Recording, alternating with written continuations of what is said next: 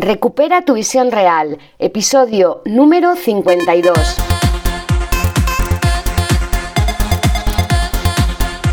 Muy buenos días a todas y a todos, bienvenidos a Recupera tu visión real, el podcast en el que hablamos de técnicas, recursos, consejos y muchas cosas más para mejorar tu salud ocular y tu visión.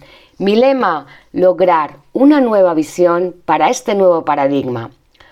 Hoy martes respondemos preguntas y la pregunta de hoy es, ¿qué pasa o qué puede pasar si froto mis ojos constantemente? Vamos a verlo.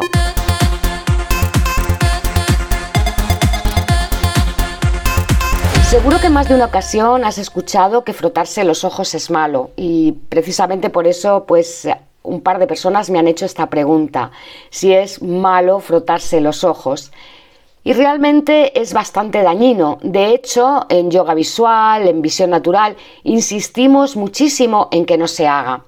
Y aquí vamos a ver hasta qué punto puede ser dañino. Frotarse los ojos es un acto que realizamos muy frecuentemente y que lo hacemos además sin darnos cuenta. Todos y todas lo hemos hecho en algún momento, a lo mejor cuando nos levantamos de la cama, cuando nos despertamos o cuando sentimos que tenemos mucha fatiga visual o nos pican los ojos, por ejemplo. En principio, si es una acción esporádica y el frotamiento es leve, pues no tendría la mayor importancia. Pero si esto se vuelve una costumbre frecuente y repetitiva, podría ser mucho más grave de lo que se puede llegar a pensar. Pero ¿por qué frotamos nuestros ojos? ¿Qué es lo que nos induce a llevar las manos y restregarlos? Los principales motivos es que sentimos los ojos secos. Cuando los ojos están secos, tenemos esa sensación de cuerpo extraño y al frotar los ojos activamos la secreción de lágrima y eso nos alivia temporalmente. Otro motivo pueden ser las alergias. Las personas que tienen alergias conjuntivales normalmente sufren de picores oculares que incitan a frotarse los ojos para poder aliviar esa sensación desagradable. El uso de pantallas y la menor frecuencia de parpadeo que conlleva el estar mirando todo el rato en un punto determinado y con la luz azul, pues puede hacer también que el ojo se seque más y como consecuencia que tengamos ganas de llevar nuestras manos a los ojos y frotarlos.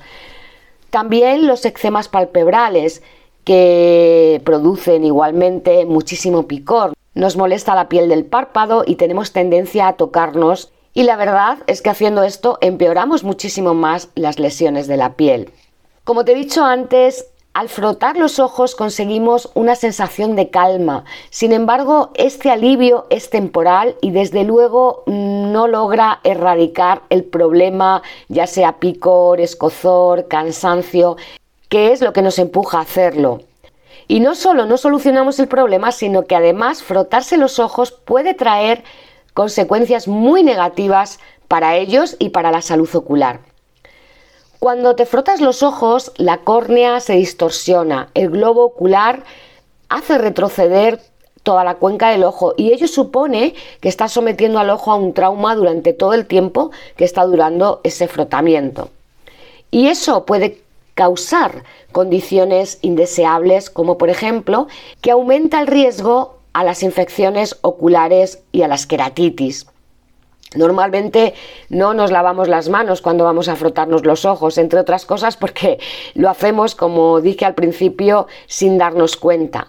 Y nuestras manos suelen estar llenas de bacterias, de gérmenes, y al llevarlas a los ojos, pues podemos transmitir esas bacterias y esos gérmenes ahí provocando esas infecciones oculares. También en el acto de frotar podemos ocasionar daños en la superficie ocular. Es muy frecuente que se produzcan pequeños arañazos o pequeñas lesiones en la conjuntiva o en la córnea.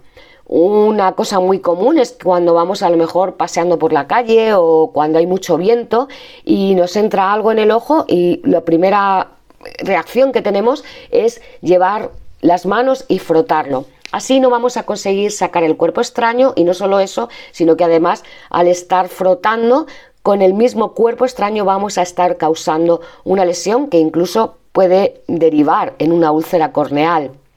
Esa erosión provocada por ese frotamiento y ese cuerpo extraño, aparte de producir dolor, fotofobia, puede ocasionar una pérdida transitoria de visión.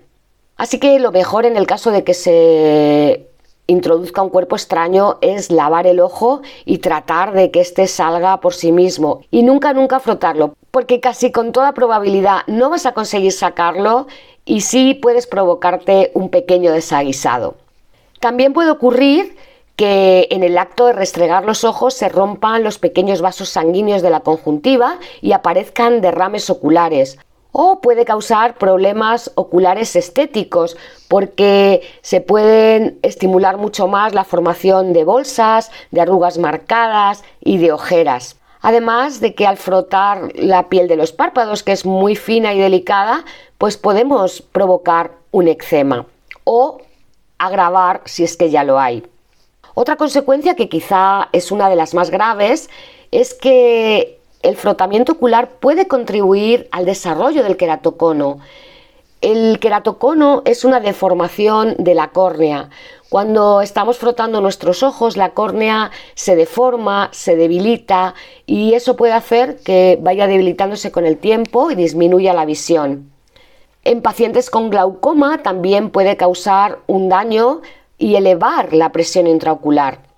Y por último, frotarse los ojos puede complicar cirugías previas, pues si has tenido una cirugía de cataratas o de párpados o de glaucoma o incluso de miopía con la técnica LASIK. De hecho, se han dado casos en personas operadas de LASIK que ha habido un desplazamiento de la lamela o del flac corneal a raíz de un frotamiento ocular.